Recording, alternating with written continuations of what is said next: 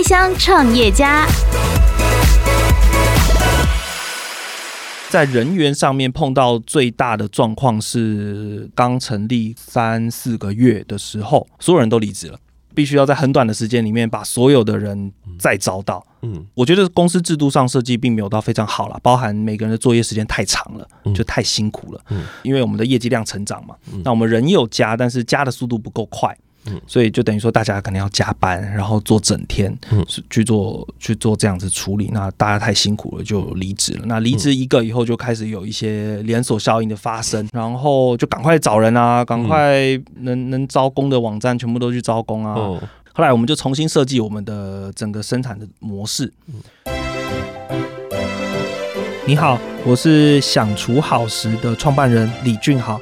你现在收听的是由八宝广播平台自制的节目《开箱创业家》。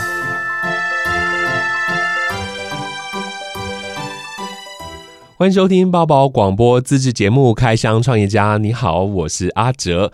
发基于瑞典的 Meal Kits 在欧美日韩哦都有快速成长的迹象，在这几年在台湾也越来越多人有使用哦。而今天所邀请到的这位创业家，他过去攻读气管、资管以及行销的专业，毕业之后他从事过葡萄酒 PM 的工作，也曾担任苹果日报跟爽报美食专栏作家。二零一九年，他创立了一家制作生鲜食材懒人包的公司，也就是快煮餐的公司。让我们来欢迎享厨好食的创办人李俊豪。俊豪你好，大家好，我是李俊豪，也是想煮好食的创办人。俊豪你好，你开这家想煮好食啊，它是制作生鲜食材懒人包。刚刚我前头有说到，就是 Meal Kits，你要不要跟大家来说明一下什么是 Meal Kits 呢？Meal Kits 一般广义来讲啊，就是帮消费者把他需要料理的食材做准备好。所以让消费者他可以非常快速、方便的去做好他的料理，这样其实就是一个非常广义的 meal kit 的这种概念。所以它其实最主要的是快速、方便嘛。是国外已经非常的流行了这种概念，从欧洲开始，再到美国，再到日本、韩国。中国那台湾大概这种 meal kits 的概念是差不多七年多前差差不多进来，所以其实已经有一阵子了。但那时候我们觉得说还没有做的非常到位，包含说就是我们的食材箱嘛，像是那种蔬果箱啊、肉品香，但其实它并没有办法完全解决到消费者他针对快速方便这个痛点。嗯，因为消费者他收到了食材箱，他还是不知道他要做什么。嗯嗯嗯，或者是他收到了以后，他知道做什么，但他还是需要从头来去削那个红萝卜皮、高丽菜，一堆厨余备料，还是非常的麻烦，所以他其实并没有到非常的方便。毕竟，呃，亚洲的饮食形态跟国外不一样。对对，国外它可能就真的很随性、很简单，一个主餐再加一个 side 就结束了。嗯，但台湾就通常你至少家里面会有两三道菜，再加一个汤，所以其实料理起来它会比西餐来的。复杂很多，所以你花的时间也会复杂很多。嗯，对，这样子。所以你们做了一些调整，也就是说，过去其实有很多的食材它并没有处理到这么完善，然后你们现在的想厨好食帮大家前置备菜的工作做得更加的仔细喽。对，我们想厨好食就是当初就是看到这个这个这个痛点吧，所以我们就决定出来自己做。我们和主厨还有营养师一起合作设计菜单。让消费者采用订购制的模式，就预约制的模式，嗯，然后我们再向产地食材供应商去做进货，确保我们食材的新鲜度。是收到货了以后，我们再帮消费者预先做整个烹饪环节里面。最麻烦的切洗跟备料的这个服务，然后再宅配到消费者家里面。消费者打开包装就可以很快速的在三十分钟料理好三菜一汤的晚餐。那我们的客群大部分就是小家庭，大概分量就是三到四人份，看家里面食量。嗯哼，俊豪，你自己会做料理吗？我会，呃，我很喜欢做料理啊，很喜欢做料理。那当初为什么会想要用这个食材懒人包的一个形式来创业呢？呃，主要是第一个是台湾市场上基本上没有这一种的产品，嗯，大部分这种就是蔬菜香嘛，就像刚刚说到蔬菜香，对，它其实还是消费者在使用上还是非常的麻烦。那再来的话就是冷冻包、冷冻调理包，就是这两种比较极端的。那我们就有点处于中间，我们是鲜食，消费者还是需要自己烹煮，但我们帮他预先备料好了。嗯、那消费者看得到食材的原型，不会像冷冻料理包，你不知道它的来源，对不对？嗯嗯、虽然有些冷冻料理包他们会标榜说他们是真的是无添加物，对，但是消费者其实有时候用起来心里还是会觉得，哎，有点奇怪，有点疙瘩，因为他就是不知道那个源头。那我们做的就是等于说，消费者还是看到原型，它就是红萝卜，只是透过我的手把它变成一道料理。嗯、那其实，在烹煮的时候，烹煮的本身其实它并不麻烦。嗯，我们有看过试调报告，消费者觉得整个料理里面最麻烦的其实就是备料了。嗯嗯，烹煮其实都都很简单，包含采买其实也都很简单，是，是备料是最麻烦，所以我们等于说帮消费者解决掉这一块。是，可是我一开始想到的是，你要准备非常多的菜单。你刚刚说你跟厨师讨论嘛？那你到底要做中式，然后中式有很多种，你们是怎么样比较集中在一开始推出你们自己的菜单呢？我们一开始是注重在家常菜，嗯，所以我们当初我给我们的厨师还有营养师的目标就是，好，我们很多菜系我们先不要管。我们先以家常菜为为这个这个中心去做去做设计，是对。那我们心有余力的时候，我们就会开始加入一些比较特别的一些菜，比如说像我们最近就有加一个西西里香柠鸡这种，就是让大家的口味多一些变化。所以一开始设计的时候，我们是以中式家常菜，然后是非常简单，然后不用有那些油锅啊，对，指的这种料理，就是消消费者除了。它料理方便，我们也有考虑到让它清洗锅碗的时候也比较方便。嗯哼哼，其实说到这样子的一个备菜啊，大家第一想到的就是你们是怎么去寻找你们自己合作的厂商啊？然后你们怎么把关他们的品质？是我们现在目前来讲啊，尽我们所能，我们基本上很多是跟小农直接做进，比如说像是我们会去呃台中后里。的起初牧场，我们的鸡蛋全部都是用起初牧场的鸡蛋。那他们的鸡蛋很特别，就是他们都是放牧饲养的。嗯，那我们都知道，台湾的目前的蛋鸡都是关在笼子里面。对。那如果好一点的话，他们叫友善饲养，但实际上也是关在比较大的笼子里面。对。那再好一点的话，就是比如说呃室内的平饲，就是它在室内，那它不是关在笼子里面。那再来的话就是放牧。嗯，对，那当然，这价钱上面，因为每一只鸡它活动的空间放牧比较大，嗯、所以它的成本就比较贵。嗯、那我们是就基于比较觉得比较人道的立场啊，所以我们用的是放牧鸡蛋。了解，我们是通常是自己去亲自去采购。那当然有一些食材还是没有办法，我们还是会透过我们的供货商去做进货。嗯哼哼哼哼，对于这个部分啊，一定很要求卫生安全嘛。那所以你们在包装，然后到送到消费者的手上的时候，这个过程一定要很重视它的品质。那在食安过后，其实消费者甚至是更想要知道这些蔬果的生产履历。对，那你们目前的做法是怎么样？好，我们其实我觉得做食品最重要的就是诚实嘛。嗯。所以，如果我们做不到的，我们就不会跟消费者讲。嗯，那目前的状况是我们并没有办法百分之百是用产销履历，嗯、没有办法百分之百是跟小农，也没有办法百分之百是用有机的。嗯、所以我们后来选择的是，我们不跟消费者说我们是有机或者是产销履历。嗯、但是消费者如果问我们，我们都会跟他做解释。嗯，为什么会有这种状况呢？对。第一个是呃，台湾的小农，它的产量并不是非常的稳定。比如说，哎，三月它有它有产高丽菜，但它可能六月它就没有产，所以我们必须要换一个菜色，小农或者是换一个菜色，或者是换一个透过供应商去拿货，是，所以它是比较不稳定的一个状态，所以。呃，我们就没有办法跟消费者保证说，哎，你用的东西百分之百，我们的红萝卜就一定是这个小农的，所以我们就后来干脆选择不说。嗯、但是我们就是诚实啦，就是跟消费者讲说啊，目前我们这个状况是怎么样子。嗯、对，那消费者同学其实都可以接受。原来是这样子。对，那当然还有另外一个，就是像我们这种食材包，对不对？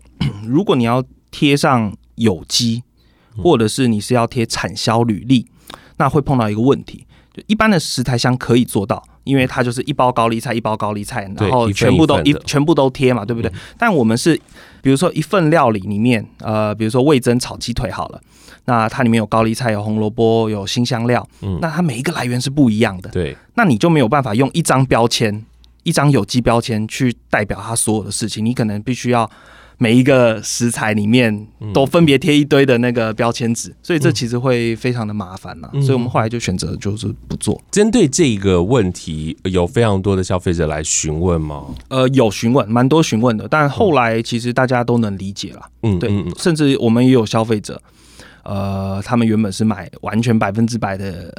有机的食材箱，然后后来问我们说：“哎、欸，我们是不是有机的？”我们就跟他解释啊，我们呃部部分是有机，部分是产销履历，部分是直接跟小农。那小农其实有一些也是有机的，嗯，但是因为他们没有钱去申请这些认证，是所以我们就说它是无毒的，嗯，对，那消费者就可以接受了。台湾的消费者真的也是蛮友善的啦，他所以他可以理解这样的事情。这样，你们这个食材包啊，我知道都帮大家切好、洗好了，那个外观呢看起来都很好看，然后也很很美味，但这样的话，会不会在前期的作业上反而造成部分的食材会一些耗损啊，或者浪费呢？好。整体来讲，其实我们反而是降低浪费的。怎么说？呃，我们想一下，如果是一般家里面啊，你弄一些食材，你常常会呃，假设你买一箱食材箱，或者你自己去菜市场买，有时候你没有办法完全的把那些食材给消化掉，然后它反而就就就坏掉了。是。那我们其实，在整个生产的过程中啊。呃，我们每每每天这样生产那么多，其实我们去有去严控它的那个量，我们有去详细的计算每一个蔬菜它的耗损比例。嗯，举例来讲，红萝卜，我们如果总共需要一百克好了，嗯，那实际上。呃，可能我们需要切一百二十克，我们有去算这个比例。嗯、那依每一个季节的蔬菜的状况又不一样，所以我们会去调整。然后一，那我们刚刚又说到，我们是采用预购制的，所以我们又可以比较很精准的去掌握说，我们需要跟我们的呃小农食材供应商去下多少的量，所以我们可以比较精准的去控制。那当然。呃，因为蔬果的特性，它还是多多少少有一些误差，但基本上我们现在已经可以控制到，我们整个生产下来一天大概就剩一篮的全部，所有二三十几种的食材就加起来就是一篮，是是，我们已经可以控制到这样子。那刚刚也有说到说，为了它的好看，对，是不是会有耗损，对不对？实际上我们种的好看，其实是在它的配色，嗯嗯嗯，所以我们并没有到非常注重说，哎。比如说红萝卜，它一定是要切个四公分，对，四公分这样子。那如果有三公分，那我们就丢掉。我们不是这样子，我们其实主要注重是配色啦。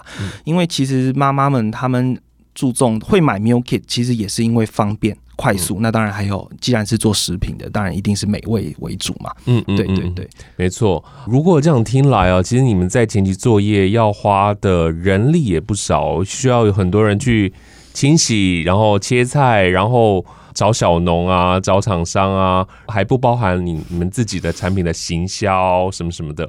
那你们现在的团队有多少人？八宝 B A A B A O 网络广播随心播放，跟随你的步调，推荐专属 Podcast 节目，开始享受声音新世界。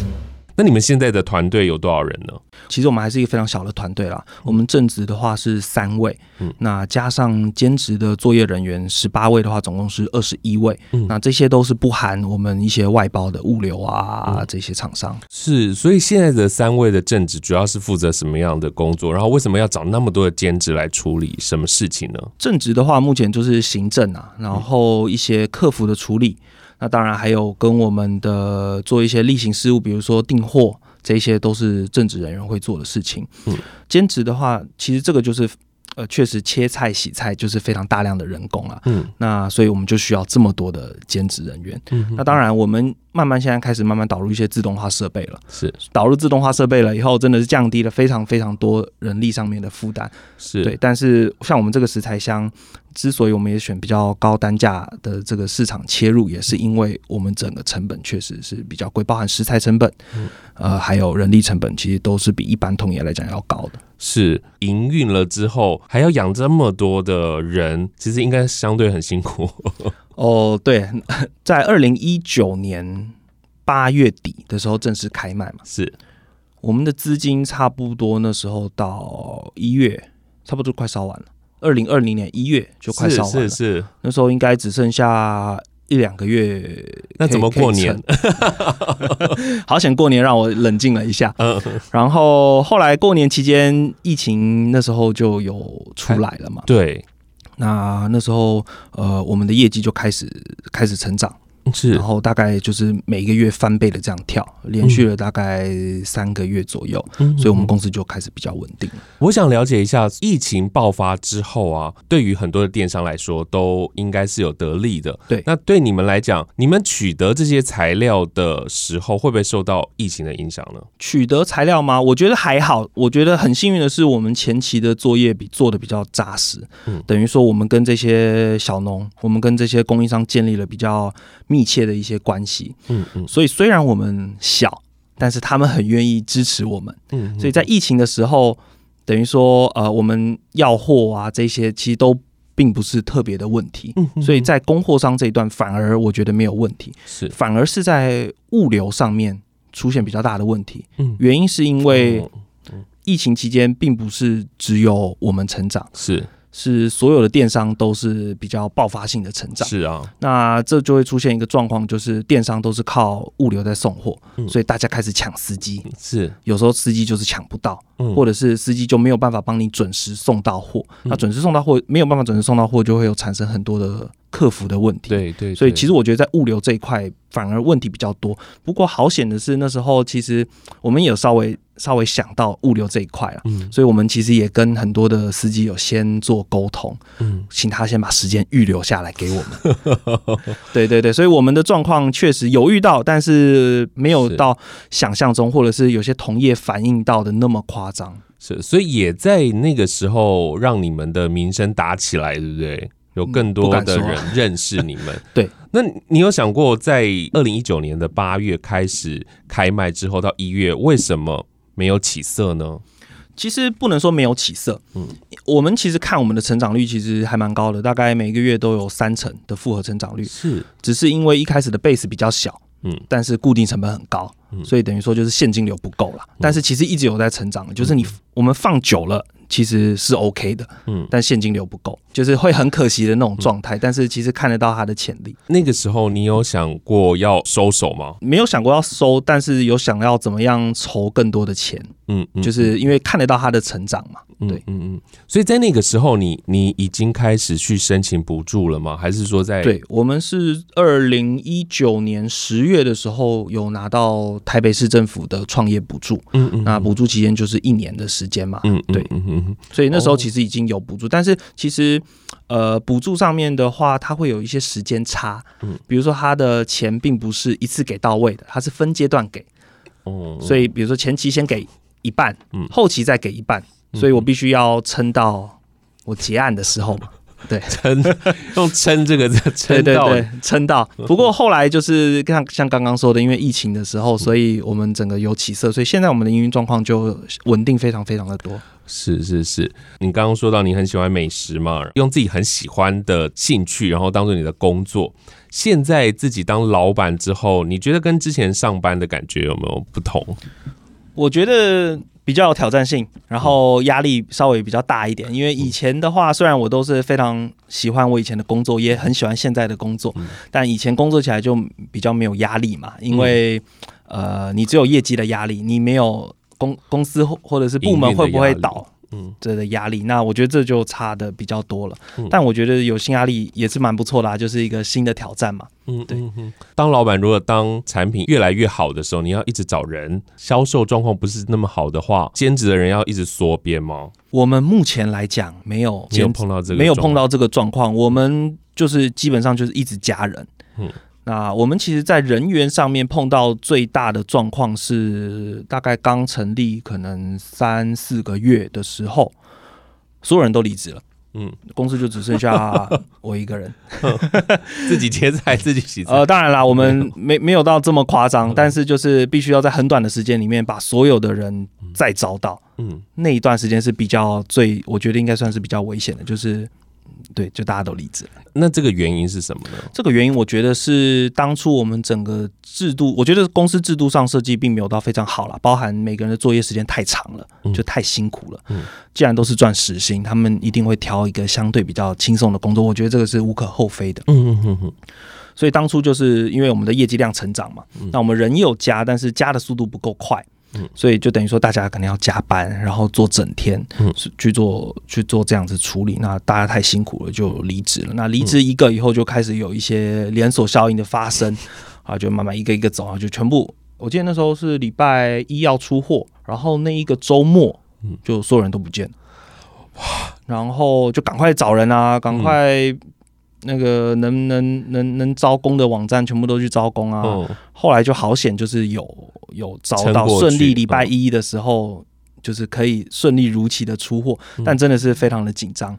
那呃，礼拜一我记得那一次礼拜一出货了以后，来了六个人，嗯、就是六个兼职嘛。嗯，当天也在走了两个，所以反正那一段时间那一个月。就是一直在处理这一块比较比较麻烦，也比较比较棘手一点。嗯，但后来后来就去开始检讨嘛，因为人家都说，如果公司有问题，这肯定不是大家的错，都是老板的错。嗯，就检讨一下自己。后来我们就重新设计我们的整个生产的模式。嗯我们把人聘请的比较多，就假设原本需要六个人力，那我们就请十二个。但是量没有那么多，对不对？嗯、那我们就把大家的工时缩短。嗯哼，原本大家要做八个小时、十个小时，我们现在每个人只要做四个小时、五个小时就好了。嗯哼，对，所以我们找的人的形态也稍微不一样。嗯，那如果大家觉得这边适合的话，就会继续待下去。所以我们其实现在的兼职很多是，比如说他晚上还有自己有另外一份工作。嗯哼哼哼哼，比如说在烤肉店。烤肉店通常是晚上，对不对？但他呃想要再多一份收入啊，那他就早上来我们这边帮忙，所以就可以跟他的原本的工作取得一个很好的平衡。或者是我们有一些是已经退休的妈妈们，嗯，他们待在家里面实在是太无聊了，嗯，所以他就会来我们这边工作，做半天也不会特别的累，嗯，那这边大家就是交个朋友也不错。所以我们后来这样子做了以后，我们整个流动率就变得非常非常低。我们大概进来就是那样调整了以后，很多员工都待了一年了，嗯，就是都没有再走了，所以我们公司就开始比较稳定。那刚好又碰到疫情，所以就是觉得很幸运啦。我们在前期已经遭遇过了这些事情，把公司的体制调整好，把公司一些供应商这些都是做等于地基打稳了。我们的业绩成长了以后，就不要没有这些后顾之忧。就好，你有气管的背景，但是你在营运之后啊，这些所有的检讨的过程啊，然后怎么去订立公司的制度啊，都是你自己一个人。还是有一些顾问啊，或者是有一些人可以让你询问，绝大多数还是自己做了。嗯，不过就很幸运的，就是有时候因为我比较喜欢交朋友，嗯、认识大家，嗯、所以有时候会跟他们讲说，哎，像公司碰到什么样的问题啊？那虽然这些朋友有些不是专家，嗯，但大家就一起出点子啊，嗯嗯，这样子其实也是帮我解决了非常多的问题，嗯、甚至是。我们公司每一位员工，包含我们的兼职，有时候也会提一些很不错的想法，去增加我们公司一些内部的效率。就是即便不是正职，只是兼职提出来，其实我们每个想法都会去认真的讨论，去做改进啊。所以我觉得蛮幸运的，虽然。就是没有什么专业的顾问，但是都有有一些很热心的朋友一起帮忙。嗯哼，我觉得我每次访问到很多新创的老板啊，每一个人都蛮开放的，就是很容易接受员工的建议这样子。尽管不管是你 Podcast 首选平台八宝 B A A B A O。让你爆笑，也让你感动。快到八宝发掘台湾最生动的声音。刚刚前头有特别提到啊，你之前从事这个葡萄酒的批验工作嘛，对不对？对。那你自己会品酒吗？我会啊，也是蛮爱喝酒的。我 台湾有一个呃葡萄酒证照叫 WSET，嗯。那他在台湾目前最高可以考到三级，那我现在目前就是三级。哇，对，那所以我，我我我是真的还蛮喜欢的啦，所以平常自己也会稍微品酒。那也之前在前公司就是帮忙负责调酒嘛。是是是，对。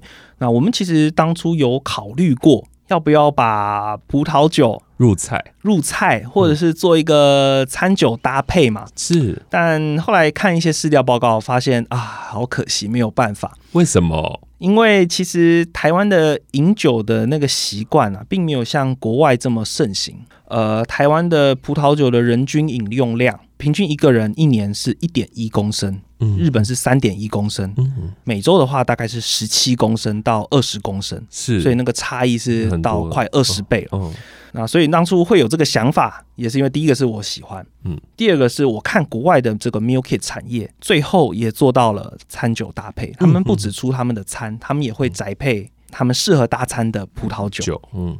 对，所以当时有想要做，但后来我们看了这饲料报告，觉得嗯，应该没有机会。嗯、那也有也不死心啊，我们也有这发问卷给我们的消费者，也发现说客人不需要这个。一般家里面烹饪，其实基本上还是以中式料理为主嘛。对，对他们或许会想要吃西餐。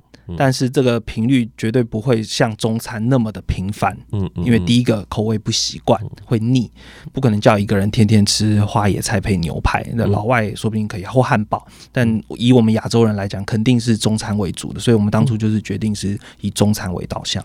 如果是这样子的一个概念呢，它能够成为你们菜单之一吗？让大家做一个选项。未来这是考量啊，我们未来这是考量，这是绝对的，就是我们会再加入更多多元的元素，包含我们可以让消费者自选菜单，嗯，或者是我们有一个比如说意大利面组合这些组合出来，或者是一个牛排套餐这种简单的牛排套餐出来，但是因为我们现在的资源确实比较有限，嗯。我们的人力也有限，那再加上我们的成长，就是有点自己都快应付不过来了。所以目前来讲，我们还是专注于在这个中餐日常家常菜上面的研发。那我们也有做一些小量的这一种特殊菜单，包含我们在过年前和 The Soup Spoon 新加坡的一个汤品的品牌有合作联名推出一个火锅组合，嗯嗯那也是卖的不错。是对，就是这种季节性的。尝试我们有去做，那像牛排的话，我们之前也有推过，嗯，这样子。我知道你们每一份餐点上啊都有搭配的食谱哦，那有没有想过考虑做网页版的食谱呢？或者是像扫描 QR code 来得取这个线上食谱的一个方式？是，是我们现在其实老实讲，我们已经有电子版的食谱了哦，对，只是我们没有公开让我们的消费者知道。但消费者如果想要的话，他其实可以私底下。透过我们的 Line@，透过我们的脸书粉丝团或者是 email 跟我们去索取这个电子档，感觉好像隐藏版的礼物。对对对，其实消费者他们在烹饪的时候啊，你手机如果摆在旁边，然后你这样看，但是你煎东西、你炒东西，油会喷起来嘛，你手机就会油油的，不喜欢。对对对。所以我们就后来做这种纸本式的食谱，你如果见到了没关系，你就丢掉就好了。那这个东西其实我们也没，所以我们也没有花非常高成本的去印制这个食谱，做一个硬版可以让它收藏。我们也没有这样做，我们就是做像一般 A4 纸，然后做一个抛弃式的这样子。我觉得俊豪是一个非常有想法的人，然后你从二零一九年到现在哦，有一步一步，然后该解决的问题就解决，营运上不管是人事啊还是行销上，全部都是你自己在操刀的。呃，不敢说啊，就是很多人都有帮忙啊，朋友啊、员工啊，都大家都有一起出主意啦。是是是，那现在成立了快两年的时间哦，那未来有没有什么样的一个计划？不管是短期、中期、长期呢？我们当然希望。我们可以成为 mill kids 的这个领导品牌嘛？嗯，以后只要消费者他想到 mill kids 想到这种新鲜食材的懒人包，在台湾他第一个想到的就是想出好食。嗯，这是我们最大最大的一个目标。中期的话，我们目前是规划明年我们会推一个自有品牌，油品的自有品牌。嗯，那为什么选油？主要是因为我们家本身是种田的。嗯，那我们有产芝麻，在台南西港。那台南西港是台湾芝麻最大的一个产地，是。那所以我们就打算推一个芝麻油的自有品牌，嗯，那也希望透过这个芝麻油的自有品牌，让消费者知道说想出好食使用的是台湾在地的食材，嗯，然后想出好食是你厨房里面的伙伴，即便他这一周他料理的次数比较少，他没有采用想出好食的这个食材懒人香，嗯，他只是简单呃煮个面。或者是简单下个水饺，他使用我们的麻油，他还是可以有知道说哦，想说好吃还是陪在在我旁边这样子。是是，是，对，因为其实芝麻油它的用途非常高了，它除了炒菜，它也可以做一个蘸酱，其实都可以，而且非常香，百分对。嗯，所以现在也在筹备当中了，这样子。对对对对对，是是是是是。我不知道你们有没有这样的规划？有很多的电商啊，他们会做一些异业的合作。其实，在你们的网站上不是那么多异业的合作，就是就像你想要卖酒，是不是？我们之所以没有这样，主要是想要让消费者他有比较好的一个购物的体验。嗯，等于说消费者他来我们的网站，他不用去在界面操作花费太多的心力。嗯，他就是哦，就是新鲜快煮方案就好了，他不会被呃就是过过多的事情干扰。嗯。所以我们的网页尽量设计是比较简化的，甚至是我们很多加购的商品，像我们现在有加购，可以比如说消费者他可以呃，如果觉得他们家的呃人比较喜欢多吃一点青菜，他就多加购一份青菜，就是他就是一个选件，或者是他们家比如说有男生正在发育，他们需要的肉食比较多，那他也可以加购肉，是。我们也都有做这些的服务，那但我们还是希望尽量简化消费者他在选择上面的障碍，嗯。所以，我们基本上我们就选我们认为最好的一个食材供应商。嗯，所以我们的比如说你要去骨鸡腿肉，我们的品牌就只有一间十八羊场。那时候我们找十八羊场，我们亲自去它的产地去看。嗯真的就是有机对对整个机制的饲养是非常的友善的，所以我们就选这个品牌。等于消费者他如果想要加购鸡肉，他不用做在自己去做比较，我们想做好是已经帮他做比较好了。是是是是是。刚刚还有说到了异业的合作，我们其实有做，我们其实跟蛮多的优质的厂商都有去做配合，包含香港李锦记，嗯，我们的调味料。如果是豆瓣酱、蚝油，我们用的就是都是李锦记的，我们不是用一般杂牌的。嗯嗯，所以我们有跟他们去做配合。那包含他们在我们的食谱上也有做置入，那我们的酱料就是全部使用他们的。了解。那之前也有跟 SMB 嗯的厂商也有做联名开发的食谱，嗯，那也有做一些商品的一些派样，这些都是我们的异业合作。那像包含刚刚有说到的，过年前我们有跟新加坡的 The Soup Spoon，那个也算是一种。异业合作，嗯哼哼，了解了解，哇，我觉得今天让我又又认识了一个新的产业。其实很多人，我自己哦，就是非常喜欢料理的人哦，但是。买菜备菜真的是一个非常麻烦的事情，真的很麻烦，真的很麻烦。对，人一忙碌起来哦，真的是没什么时间可以准备这些事情。那听完今天的节目啊，你是不是跟阿哲一样，觉得好像找到一个好帮手的感觉呢？好，今天非常谢谢想出好食的李俊豪这位创办人来跟我们分享那么多，谢谢，谢谢大家，也非常谢谢今天收听节目的你。开箱创业家在每一集的节目当中，都希望你对于生活有新的想象。如果你有任何的建议，欢迎。到阿哲的脸书粉丝团留言给我，你上网搜寻 DJ 阿哲就可以了。那如果你喜欢节目的话呢，也欢迎你分享给你的朋友，然后记得订阅，同时也给我评价五颗星好吗？我们下次再见喽，拜拜。Podcast 首选平台八宝 B A A B A O，让你爆笑也让你感动，快到八宝发掘台湾最生动的声音。